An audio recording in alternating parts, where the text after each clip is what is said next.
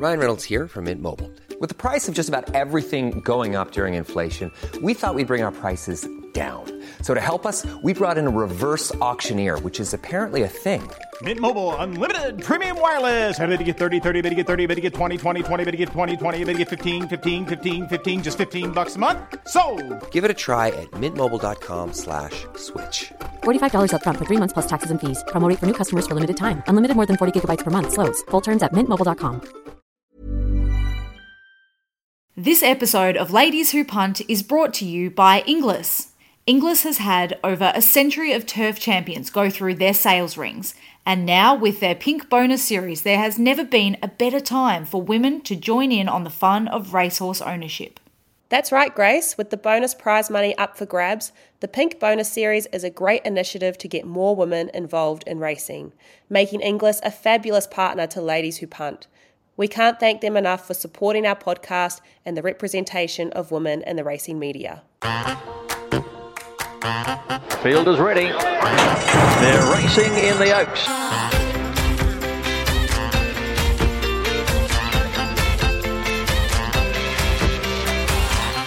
Hello and welcome back to Ladies Who Punt. We are the podcast that aims to decode the sport of horse racing one topic at a time. My name is Fiona Blair, and with me today, as always, is my co-host Grace Ramage. Hello, Grace. Hello, Fee, and hello everybody listening to another episode of Ladies Who Punt. Well, we are off the back of the Melbourne Cup Carnival. What a week it was at Flemington. The four race days were absolutely amazing. Like, none of it disappointed at all. Um, very deserving winners of the Group One races. So many stories.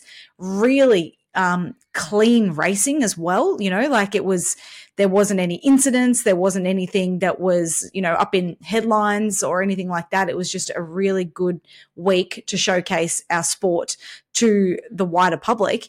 And what about the crowds, Fee? Like, there were so many people at each and every day. I think Melbourne Cup Day, eighty-eight thousand, was something we haven't seen in a while, obviously with COVID and everything that we've had over the past few years, but it was fantastic to see the grandstands, the lawn, just every part of Flemington Racecourse completely full with people having a great day. Yeah, Grace, it seems like racing is back. It was incredible to see the high quality racing. Everyone looked to just have had the best time on course. I wasn't down there myself uh, as a, you know, someone who works in the industry. It's quite a busy time of year for us behind the scenes. Yes. But it looked incredible, and you're right, the sport was at its best. So easy for the participants to enjoy, you know, whether they're new to racing or old hats. Like, it was just incredible. And, you know, Racing Victoria and the whole community and all the stables and trainers and all the workers have just put on an incredible spectacle for the sporting community. And there seems to be such a buzz coming out of it, which is is great for the sport, because, you know, I feel like the sport's reputation took a hit over the last, you know, maybe five or six years um, due to, you know, some very unfortunate incidents. So it's great to see it back on the rise and to see that the changes that Racing Victoria have implemented going into Cup Week are really taking effect and having a really positive effect on the sport, which is so good to see. So this week we move on to the one thousand guineas and the Sir Rupert Clarke Stakes. Now, Grace, these races have never been held on this date before. This is a new race meeting that they've set up to sort of extend the spring. What does that mean for the programming of these horses and, and what we're seeing and the horses lining up in this race? Well, it's really interesting, Fee. As you mentioned, this is the first time um, in history that we've seen this race day on the eighteenth of November this year, you know, always the week after the Melbourne Cup Carnival, host two Group Ones at Caulfield. It's a completely new restructure of these two races to put them at the end of the carnival, to sort of extend the carnival to, um, I suppose, capture and, and build on the audience that we've had over the past week and get them to, you know, remain attentive to what's happening in the sport of horse racing for another Saturday. So we've got the one thousand guineas, which is normally run throughout the years. Some days it's been run on Caulfield Guineas Day. Sometimes it's been run on the Wednesday between Caulfield Guineas Day and Caulfield Cup Day. Obviously now it's um, essentially a month later than it normally would be. The other one is the Group One Sir Rupert Clarke Stakes that we have this Saturday. That's normally run two weeks before the Caulfield Cup Carnival on the day that holds the Naturalism, the win and you're in the uh, Caulfield Cup race as sort of like the, that was the Group One feature race on on Naturalism Day, Sir Rupert Clarke Stakes Day. So this is a race that's been delayed six, seven weeks in terms of its regular positioning in the calendar. So what that means is that we have possibly a different sort of a, a makeup of the field. What it means for me is that I'm actually a big fan of it, because what it means is that we get more horses.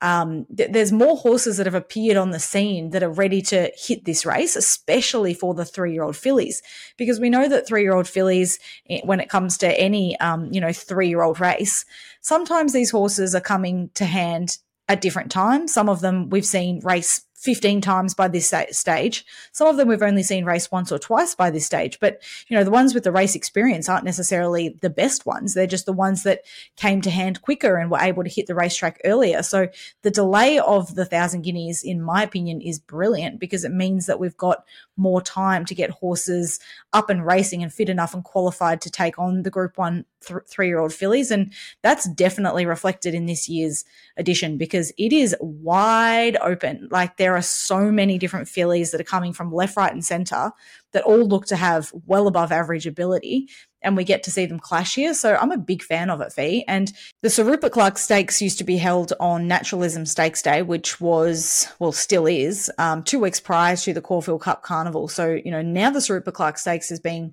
pushed back six or seven weeks. Um, so it's definitely out of its usual programming slot, but it doesn't really affect too much um, because these horses, fourteen hundred, this Group One is a fourteen hundred metre Group One for handicap horses. So, um, you know, it wasn't a pathway leading into a big race. It has got the ability to, on its own, be a feature race and sort of move wherever it wants to be. And I think that's, again, what we've seen.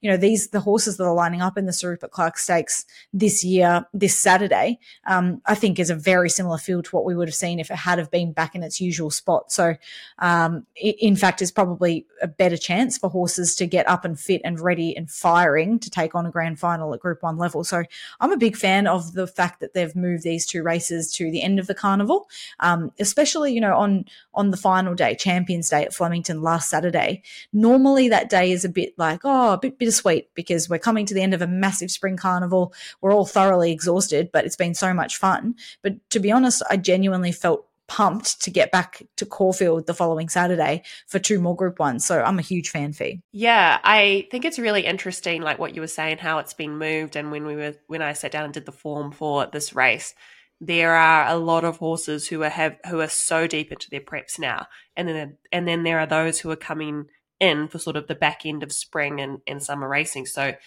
I think we see that sort of clash that we see almost at the start of spring. We're seeing that now because of the way that this is programmed, where there's horses that are up and fit, and then those who are building up for the for the next season, for the summer racing season. So it's an interesting mix.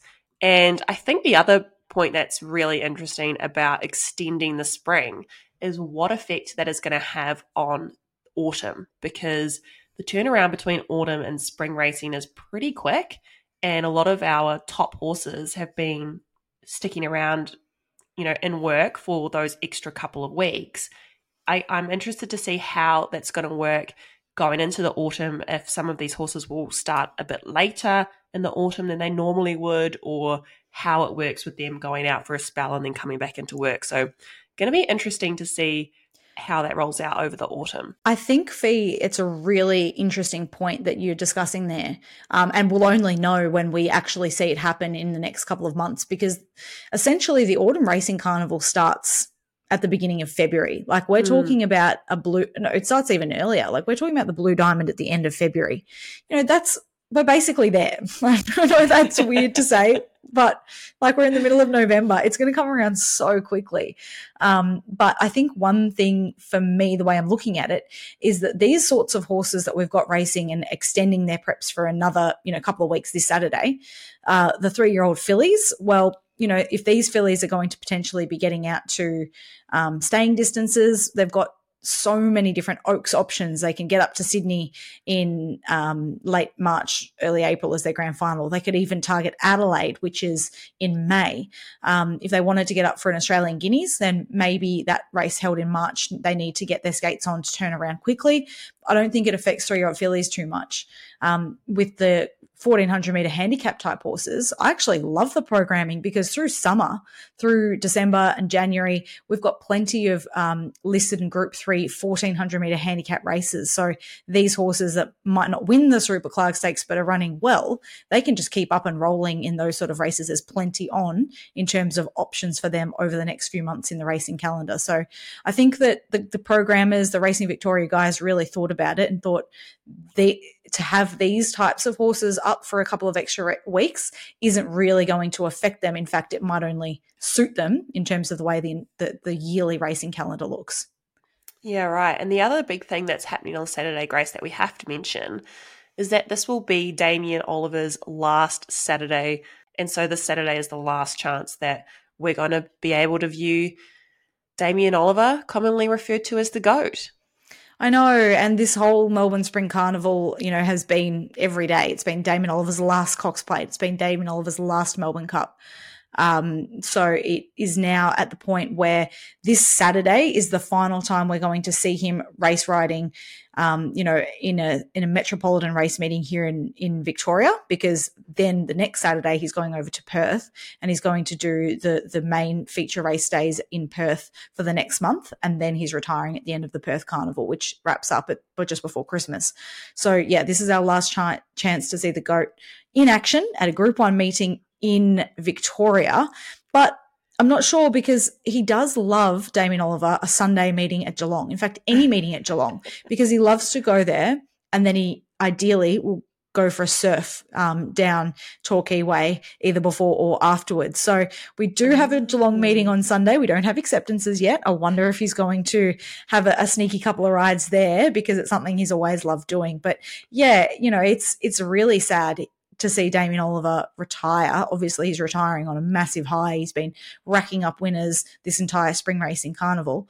Um, but, you know, it is he's just been a part of the the racing fabric, but more to the point, you know, he's almost been the face of racing for non-racing people. You know, he's definitely mm. a person that's transcended our sport internally and become so familiar to just everyday Australians that might not know much about racing. So, yeah, a real a real loss to the industry he'll be, but um, he's achieved all there is to achieve, and it's time for him to go at the peak of his powers. Yeah, and I doubt he's going to be disappearing. I'm sure he'll be involved somehow with racing, just you know, out of the saddle. So I'm sure we'll still see him around. I'm sure, you know, he'll be getting deals left, right and centre to be involved with with racing still in, in some capacity. So, yeah, going to be interesting to see where he goes next and what his next chapter looks like out of the saddle. Now, before we get into today's form, Grace, there are a couple of things we need to do a bit of housekeeping on. So, firstly, we've got a little bit of bad news because we were set to be catching up at the Valley next Friday for another one of our Ladies Who Punt race day meetups. We were going to go to the Valley for the night racing next Friday. Grace, we've had a little bit of clash on our calendars. Unfortunately, our work, you know, not Ladies Who Punt, but our uh, regular jobs, uh, our work Christmas party has been scheduled for that night. So a little bit of a clash for us. So what we're going to do is postpone this race day meetup. We'll put up another poll in our Facebook social club to see when people want to reschedule this one. But apologies from us. If you were looking forward to that one, we will definitely be rescheduling.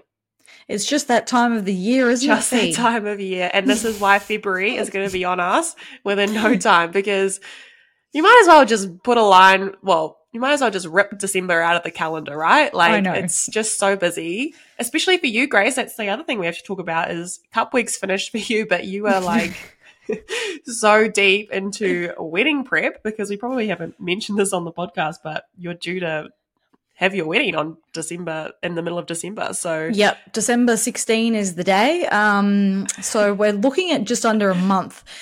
Still yet to have, get a photographer organised, um, and there's probably eight million other things that I haven't yet thought about. So that's going to be really fun over the next few weeks. But my mentality and the way that I'm playing at Fee is just cool, calm and collected. When some problem arises, I'll just deal with it and just not think about it until then. Let's see how think, this goes for me.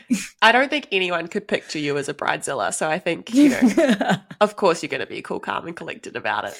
Yep, absolutely. But um, it is it is that time of year. And I tell you what, I also love Christmas. Like, I'm obsessed with Christmas. So I hate that December gets clogged because I almost mm. wish December went for two months. And I have already got some new decorations. Um, they're not up yet, but like they're they're in my lounge room ready to put up imminently. Oh, that's so good. Um, so, yeah, we will be rescheduling that race day meetup. Apologies for those who had already put it in their calendars. Uh, and the other thing we have to talk about is our winners from last week's tipping comp for Champions Stakes Day. We had two winners on the day, Jamie Lawrence and Di Hester, who uh, both managed to get the lowest scores on the tipping comp. And for Jamie, I think that's the second week in a row she's managed to take it out. So well she's on a done, bit of a roll. Jamie. Yep. So twenty-five dollars each going to those two. And of course, we'll be playing again this week for one thousand Guinea Days and Sir Rupert Clarke Stakes Day. So if you're keen to get involved in that, make sure to head to our uh, members sign-up page so you can play along. And Grace, another thing we're really excited about outside of racing today, what day is it today? It's Thursday the sixteenth of November. You and I were chatting about this early this week. What is coming out today? The Crown. Yep. Yes, the new season of The Crown. I'm so excited. It's the last season though, which is so sad. So sad, but you know, they I'm, they've got to bring it back, you know, probably in like twenty, twenty-five years when we're a little bit older and got a bit more time on our hands to watch a lot of telly. I'm hoping they'll bring mm-hmm. it back and catch us up because so much has happened recently. Oh. I know, and that's the thing. They probably can't get too deep into like what's happened in the last few years because it's all still a bit too soon yeah. and too it's still all. happening. So you're right. It's the last season for now, but then let's see in fifteen years' time, they have to do something about it. What is going to be your viewing tactics for this show? Are you going to binge it in one sitting or are you going to spread it out? How are you going um, to go about it? It's definitely going to be one that I watch when Ben is not on the couch with me because oh. I think he would prefer to stick pins in his eyes than watch The Crown. So um, it's going to just be like scattered across, um, you know, a week or two weeks Saturday. Whenever I find a chance. But I do need to get it done before December because I remember one time I was smashing The Crown like in the lead up to Christmas and I was like, I should be watching Christmas movies right now. This is not ideal timing. Uh, scheduling clash for you. It's a scheduling clash each and every year. Well, I think I'm probably just going to binge it. Adrian pretends he doesn't like it, but then he really gets uh, into it. So I've got to sort does. of like, yeah, I've sort of got to force him into it, and then he's and then he's really invested by and the last hooked. episode. Yeah. So I think we'll probably binge it over the next few nights. I'm so excited. Fee, for anyone who hasn't yet heard of our new Ladies Who Punt Members Club, there is so much on offer, launched only in the past month, of course. Um, amazing benefits. My personal favourite, our brand new exciting tipping competition. Yes, Grace, the tipping comp has been so popular with a fifty dollars cash prize every week, but there's so much more on offer for our members. Mm-hmm. You get our exclusive members newsletter each and every Friday, which has extra tips from you, which have been going very well in the last few weeks, as well as my form indicators for the Group One races. We offer ad-free episodes of the podcast, so you can get everything straight to your ears without the ads. And we also offer free merch to people that sign up to our members club. So you can either sign up monthly for fifteen dollars or annually for one hundred eighty dollars. Lots of fun to be had. Can't wait to have you on board. Yeah, and it's just a great chance for people to also show their support to what we're trying to achieve in Ladies Who Punt. Uh, it's our passion project, and we would love for you to come on board with our new Ladies Who Punt members club. Okay, back to our racing content, Grace, because there's plenty to cover today with two Group Ones on the card. Let's start off with the one thousand Guineas, sixteen hundred metres for the three-year-old fillies. Group one, of course, we're at Caulfield this Saturday. Bit of an open market here, Grace. We have two four dollar favourites as we are recording number three Skybird and number two Coeur Volant. I hope I'm saying that correct. What do you think? Is that the way you say it? Not quite. It's Coeur Volant. Coeur Volant. What did I say? Coeur. Something like Coeur, that. Number two, Coeur Volant. Volante or Volant? Volant. Okay, Volant. All right, I'll go with you. You're you're the expert. Um, so they're both at four dollars. And then we move down to number six, Jolie Star, and then number four, Arctic Glamour. Jolie Star's at six dollars and Arctic Glamour is at eight dollars.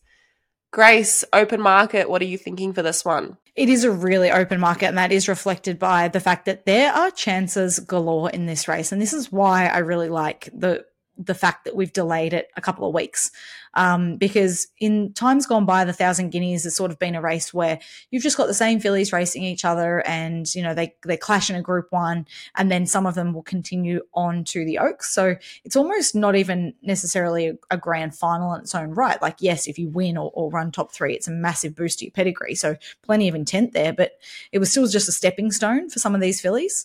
Um, but now it really feels like a place on the calendar where trainers can say, right, let's lock this in as our, our target race and let's build a preparation towards it.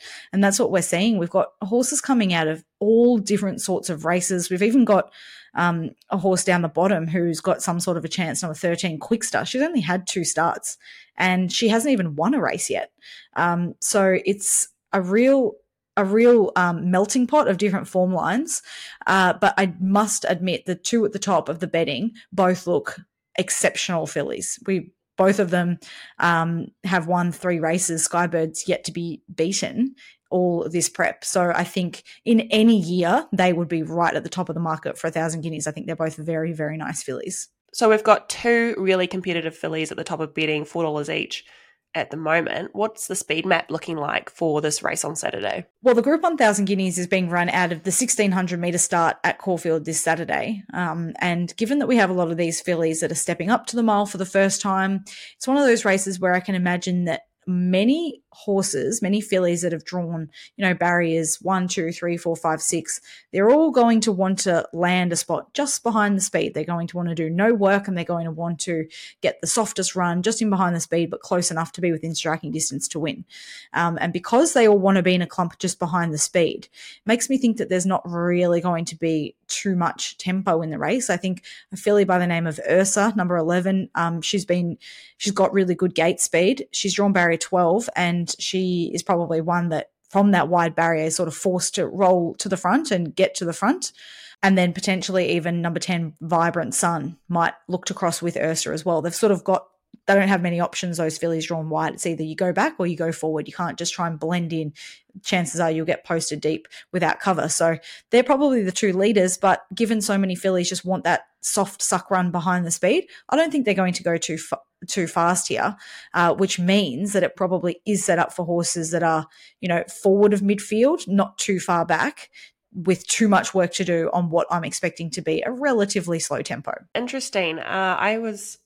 sort of hoping it was going to be run with a little bit of tempo, but interesting that you're you're reading it that it's going to be more of a sort of sit and sprint setup. So who does that favour, Grace, if we go through the list of runners? Well, I'll tell you who it doesn't favour, and it she's probably good enough to overcome it anyway, but the one at the at the speed map and the one that's drawn a barrier, which is probably not to her advantage, is Skybird, one of our favourites.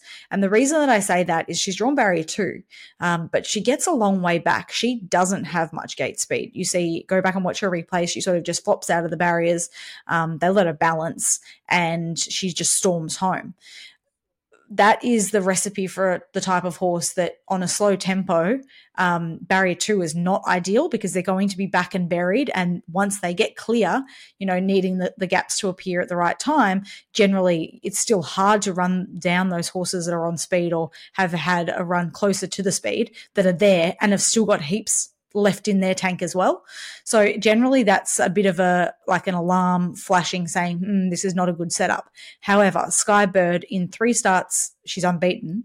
She continues to get right out the back on slow tempos and she continues to just towel them up anyway. She's very, very good. Mm. She has um, an electric turn of foot. So, and that excites me because it means that while barrier two is not ideal, um, she might be back and buried. She has the class. She has the sprint in her legs to still once that gap opens, to take it and go past horses very quickly. So uh, it's probably not the end of the world for her because she's just very, very good. But still, it's some sort of a query. Uh, one filly that the, the types of fillies that the speed map does favour, number one, Komochi. She's had so many recent starts. She's been up in Sydney. She ran second in the Group One Flight Stakes over sixteen hundred metres. That was going back, um, you know, uh, two months ago now. Uh, sh- she's yet to win a race this preparation, but she's never finished worse than third. So she's always thereabouts. And Craig Williams from Barrier Four will have every possible chance. Like, it's a perfect barrier for Komochi. Um, and I also really like the way that Coeur Volant, the, the other one at the top of the market in Barrier five, she's just going to get the perfect run in transit. Yeah, Skybird is a very interesting one. As you said, she's unbeaten this prep. And going back and watching that last start in the Phillies Classic at the Valley, it was quite a low rating race, five lengths off standard time, Grace. And when I went and watched it, she had a lot of luck in that run, didn't she? Like, she was way out the back and she just managed to get this inside rail run and had to do like no work. Like, the whole field just fanned out and gave her all the room in the world. And I think you're right, like Barrier two on Saturday, like she's going to be riding for luck again. And I'm not sure she'll get that same run that she got last start at the Valley. I think obviously she's very talented, so you're right, she can totally overcome it. But I think um, your your thoughts on how this race sets up, like there's going to be for me an element of luck involved. Now, Komochi, you know, she had a very hard run last start in the desir- desirable. She was wide basically the whole run with no cover. I thought it was a very brave effort from her. She has been running well this prep, Grace, but I'm still not sure like she's she's the one on Saturday. I just think she might find a few a little bit faster and a little bit speedier than her, especially on that sit and sprint sort of a, a race map. I do like number two, Coeur Volant. I thought her last start was really impressive. Um, I was hoping for her benefit that there was going to be maybe a bit more speed early for her in this race, but the, if I had to split, you know, her pick between her and Skybird, I'm going to go with her. What do you think? Yeah, I, I'm with Coeur Volant. Look, I um, I can't wait to see both of the fillies, Skybird and Coeur Volant, and anything else that, you know, we haven't yet seen the best of. I can't wait to see what they do against each other, because um, we could have some really handy fillies and then mares in the future um, on our hands here. But the reason that I like Coeur Volant and I'm, I'm going her way is that her first up win at Moonee Valley this preparation, where she sort of was out the back and finished, um, weaved a passage, finished off really strongly off a fast tempo, was great. But then her last start in the one thousand Guineas Prelude over fourteen hundred metres at this track, she sat behind a really fast tempo. And we know that because if you go and have a look at the racing dot com website and watch the replay and have a look at the sectional breakdown, the sectionals tab there, you can see that they were really flying along. And if you go and have a look at the replay, everything that sat on speed around her faded and was really tiring late, but she stuck on so strongly, which to me, you know, she was entitled to get tired there, but she didn't. So that was very, very encouraging to see. At only her second run for the campaign, she was able to sustain a speed and even kick off that fast tempo um, and hold them all off to win by a length and a bit. So for me, she was the run of the race, and she was Um, only second up there, now third up going into this race, a month between runs. Not the end of the world, just only a lightly raced filly. Barrier five, Blake Shin, there's a lot to like about Coeur Volant. So she's the way that I'm going, but I think Skybird's got a great winning chance, obviously. It's just she's going to need the luck from Barrier two, and if she gets those splits, she will show an electric turn of foot. Karina Queen, number five, is a filly that I've been watching. She was only mm. narrowly beaten by mm-hmm. Skybird last start, and she's on the way up. And then you've got a filly called Jolie Star, number six, who James McDonald is riding here for Chris Waller. Again, this is the sort of filly that if we had the one thousand Guineas back in its usual programming um, on, you know, cor- during the Caulfield Cup Carnival, she probably wouldn't have got there because she's just taken a little bit of time to get now she's fourth up, and she was fantastic in the desirable stakes, a listed race on Oaks Day. Um, from the rear of the field, she motored home, and she definitely looks like she's peaking at the right time, and she's drawn a great barrier and barrier one to be just behind the speed. So there are definitely fillies around the mark here, but the two at the top of betting deserve to be right there, and I'm siding with Coeur Volant as my on-top selection in the one thousand Guineas. What do you think, Fee? Yeah, I think you're bang on there. The two at the top of betting are certainly the ones to beat, and there's so many different options that could fill up second or third. One that I thought was really interesting was number twelve, Vibrant Sun. She's coming into this race having just won her maiden over seventeen hundred metres. So she's coming back in trip one hundred metres, but she's one that really sort of caught my attention in that in her race leading up that maiden win, because she won by eight lengths. She looked super impressive, but also like she's still mentally got a lot of improvement to come. Uh, the start before that, she ran second to Roll On High, who has since beaten Jolie Star and Komo- Komochi in the desirable stakes. So good form from that start. And if you go back and watch that replay against Roll On High, she was going really well in the straight. And then Roll On High gave her a massive nudge sideways, like a pretty big shove.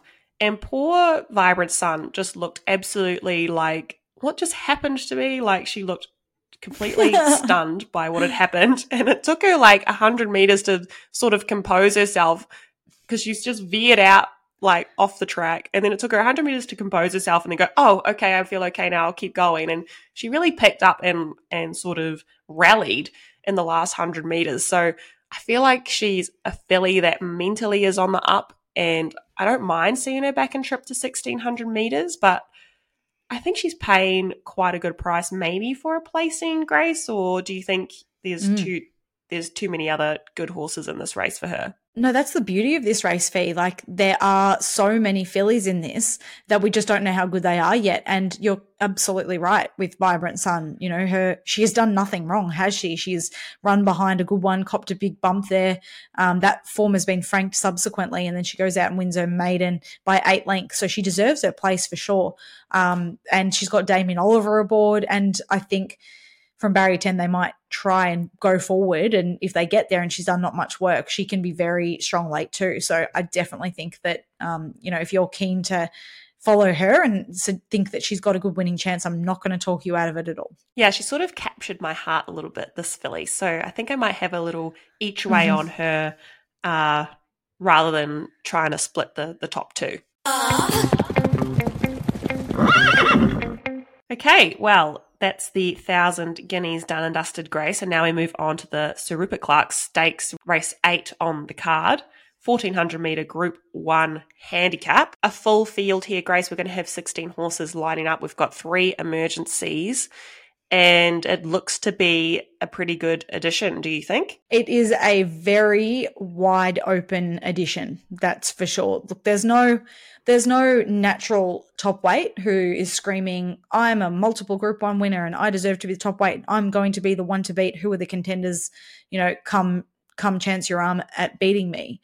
But um, because of that, it is extremely competitive. I'm like I'm not convinced that it is the best Group one Sir, uh, Sir Rupert Clarke Stakes that we've seen because of that factor, but it is very open, and there are some really nice horses in it mm. that probably are deserving of winning a Sir Rupert Clarke Stakes and becoming that, um, you know, Group one handicap winner. So uh, it's a really interesting race, and I think there are lots of people that are going to have lots of different opinions when it comes to our tipping competition for this one. So if we take a look at the market, we have number eleven, Magic Time, as our favourite, three dollars ninety, just to reflect how open the market is. And then we move on to number two, I Am Me, at eight dollars fifty, and then Straight Acer, nine dollars fifty, third line of betting. I guess we better start with the speed map again, Grace. How is this one shaping up? Well, we've got our boy Buffalo River drawn barrier nineteen, and if you've been listening to our podcasts for a little while now, you know that we- means one thing, and that means that he'll be going straight to the fun- front and he'll be bowling along at a pretty solid speed. So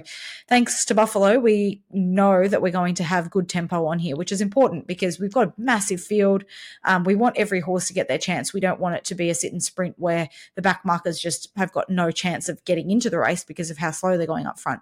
So I think Buffalo River goes forward. Um, we might see I Am Me potentially from Barrier ten. She might look to cross as well. And then you've got horses like Rota Arataki, Barrier thirteen. She likes to be up on speed. She probably rolls across as well. Um, Crosshaven, he likes to be thereabouts. He'll be just in behind, as will Bandersnatch. So I, th- I don't think it's going to be um, a messy speed map. I think we're going to see the noted leaders go forward and everything just fall into formation in behind. Unfortunately, a horse like Munimek, number twelve, he's going really well, and they've earmarked this as his target mm. race for a long time. He's drawn barrier eighteen and he's a backmarker, so he goes yeah. right back to the end of the field, and that's a long way away when you've got a full field of handicap horses, um, you know, sixteen going around. He's going to have to do an awful lot of work to get into the race. Yeah, let's start with him because he's one that I flagged as, like you said, he's he's going so well. His last start in the Damien Oliver, a Group two over the same distance, was so good. He was held up just in the last one hundred metres and would have been right there in the win uh, if he'd had clear galloping room. And he's only second up in this race, Grace, so there's so much improvement to come from him. But yeah, the barrier is certainly a real downside here at barrier eighteen. Uh, is it is he going to be good enough to overcome the horses that are rock hard fit and, you know, closer to the speed? It's it's tricky, and you can see why, for those reasons, he's paying a bit of a price each way money for sure. Let's talk about the favourite, Magic Time. She comes through the Invitation up in New South Wales, Grace. What did you think of her chances on Saturday? Well, I tell you what, Fee, I find it hard to understand how she's a three dollars ninety favourite in this race. She's definitely got a chance, but I think she's way under the odds. I think yeah. that um, she was two dollars eighty, so she was well backed in that last start that you mentioned, the Invitation, up in Sydney, and that was, you know, a pretty strong race in it. in its own right, because you've got Espiona, who's absolutely airborne. She won that race. Ruthless Dame is a Group One winning mare. I think Magic Time was good there, but now it's a whole different category going up against hardened um, handicap geldings like the likes of Munimek, and um, I mean, there's plenty in this race, and she's got a, in my opinion, go to the next level again. Like, she couldn't, she didn't win the Invitation. She was good, but she found a couple that were just better than her on the day. Her prior start was um, also okay over twelve hundred metres at Rose Hill, where in a Group three contest, again, against only mares, she sat on an even speed and kicked and won. Um, she's only been at fourteen hundred metres twice. I think she gets it, but she's not strong at the end of it, and I think you'll need to be strong at the end of it when we've got the likes of Buffalo River and Rota Arataki, who are going to go forward and set this up um, as a genuine run race. So she's definitely got a chance, but to me, she's way too short. I don't think she should be favourite, in fact. Barrier fifteen is a bit tricky. She gets a light weight, um, but she should, because she's a mare up against the boys here. So I'm actually definitely working around her when I'm trying to work out the winner of this race and solve this puzzle. Yeah, I have to agree. Like, I watched the Invitation and I wasn't blown away by her run. Like, yes, she was good, but you're right. Like, she wasn't strong to the line over that fourteen hundred. She looked like she looked to be fading. And I was a bit like, I can't believe this filly's the favourite in this race. It's It just sort of puzzled me a bit. If you don't think she should be favourite, who do you think is the biggest threat in this race? Well, And and again, because there are going to be so many different opinions, I don't think that all the money is going to come for one horse in particular, and we're going to see, you know, Magic Time displaced as favourite. But I do think Magic Time will drift. So mm-hmm. come come ten minutes before the race, I think we might be seeing a much um, longer price, you know, potentially four dollars fifty, five dollars about Magic Time. The money will come for a heap of different horses here, but the two that I'm gravitating towards um, is number three, Straight Acer, and number seven, Ayrton. And I think at nine dollars fifty and fifteen dollars respectively, I think that there will be money for both of these horses. Um, one of the main reasons for that is that Straight Ace has drawn barrier four and Ayrton's drawn barrier six, like absolutely perfect map horses in this race. They can both just land midfield, forward of midfield, do no work, and they've got the class to be really strong late in the finish at this fourteen hundred metre handicap contest.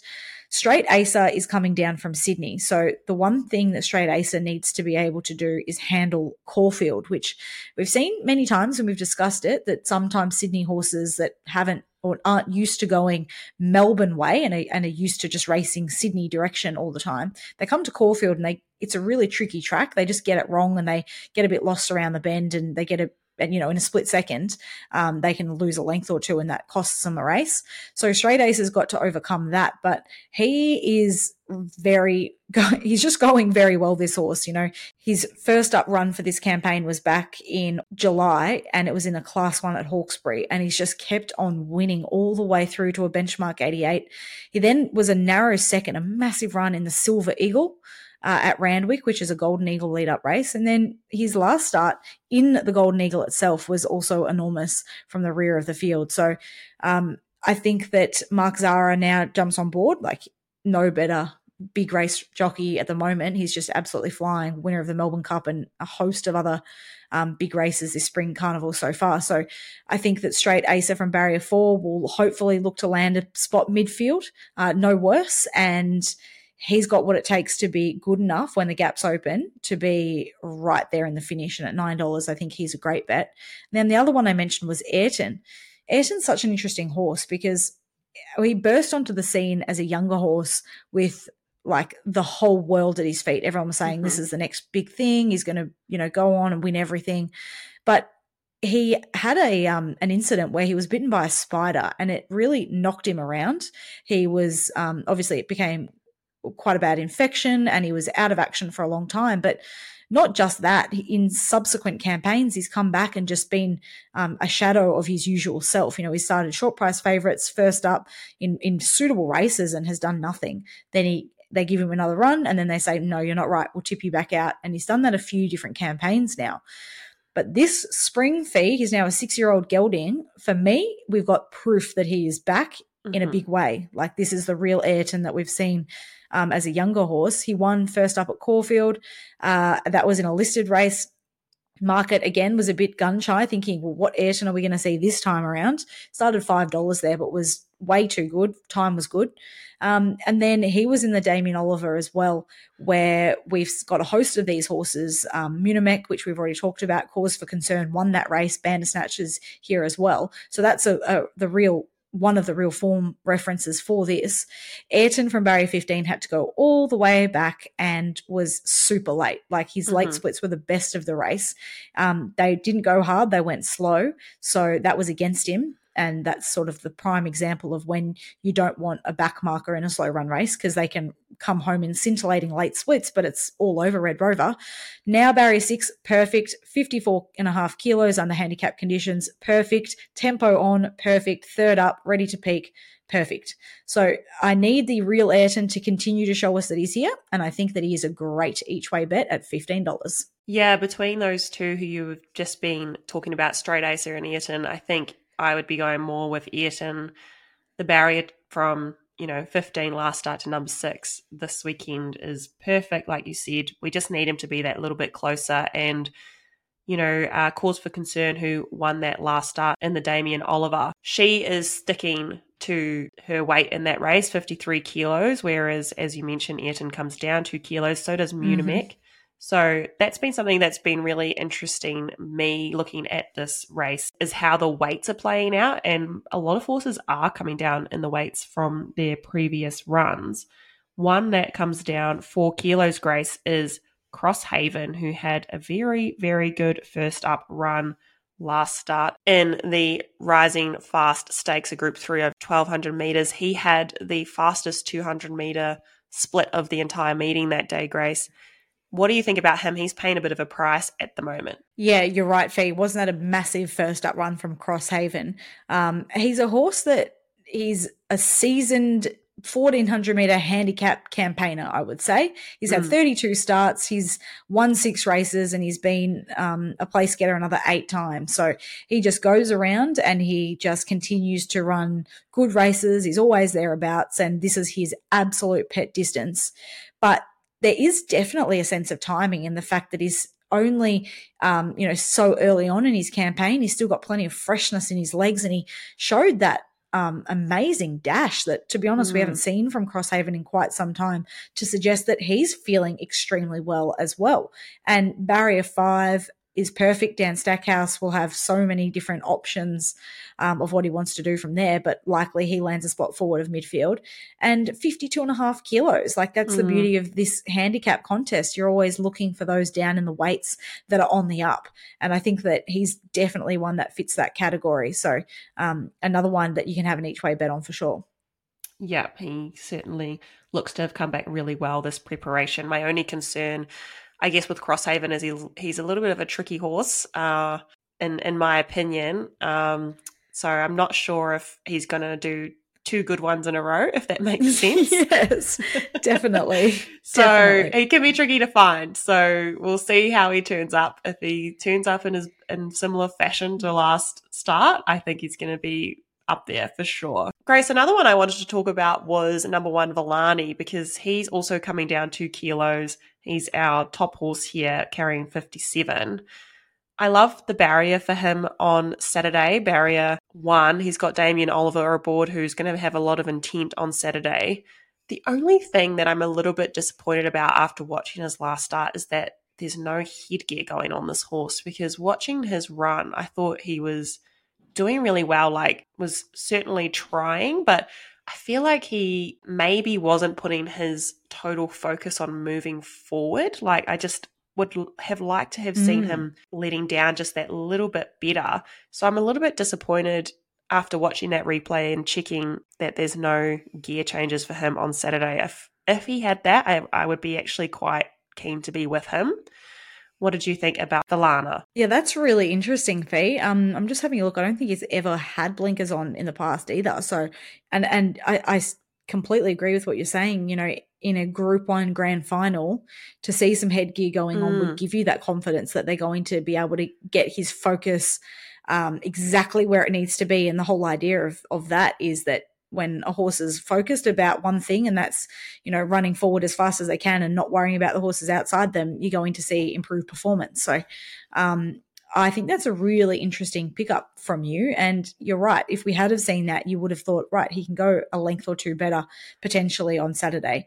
But um, even still, he's a horse that we know his level. We know how good he is, and we know that he was in the mix, only beaten a length and a bit in that Cause for Concern race. But um, there are others that I prefer to be mm. with, like Ayrton, out of the race, who I think is ready to to go to his next level for the campaign. Velani might do as well. But, yeah, I just think that there's more to like about Ayrton than Velani on Saturday. So you're going each way on Ayrton in the Sir Rupert Stakes? Yes, each way on Ayrton, and I'm interested in Straight Acer again um, as well. So maybe both of those horses is the way that I'm going to play it. What about you, Fee? Yeah, tricky one for me. I'm almost tempted just to sit out on this one and just and just enjoy. Like, it's that what we were talking about at the top of the episode. There's some horses that are sort of one or two runs in that are really looking like they could take the improvement to win this race. But then there's horses, you know, like Cause for Concern, who won her last start, but is so deep into a preparation that it's it's hard to yeah. know, you know, if she's come to the end of it, and there's just that real crossover in this race. So I'm not confident enough, I think, to be with anyone. I think your line of thinking is is the one that I'm going with, though, that it is between sort of Ayrton and Straight Acer. But also wouldn't be surprised for some of these horses that are just a couple runs in to cause a bit of an upset. Yeah, just one more or one more point to raise. Two mares in the race, Skewif and Rota Arataki, both last start winners in Group Two contests, and Skewif is a Group One winner back in New Zealand. They both are going really well, and I think that mm. they can both take it to the next level and peak on Saturday. But the problem is they've drawn mm. wide barriers, both of them, twelve and thirteen. So they can win. Definitely, like I would not be surprised to see, especially yeah. Skewif now, just like go and win. But it's just the barrier; it makes me a little bit hesitant.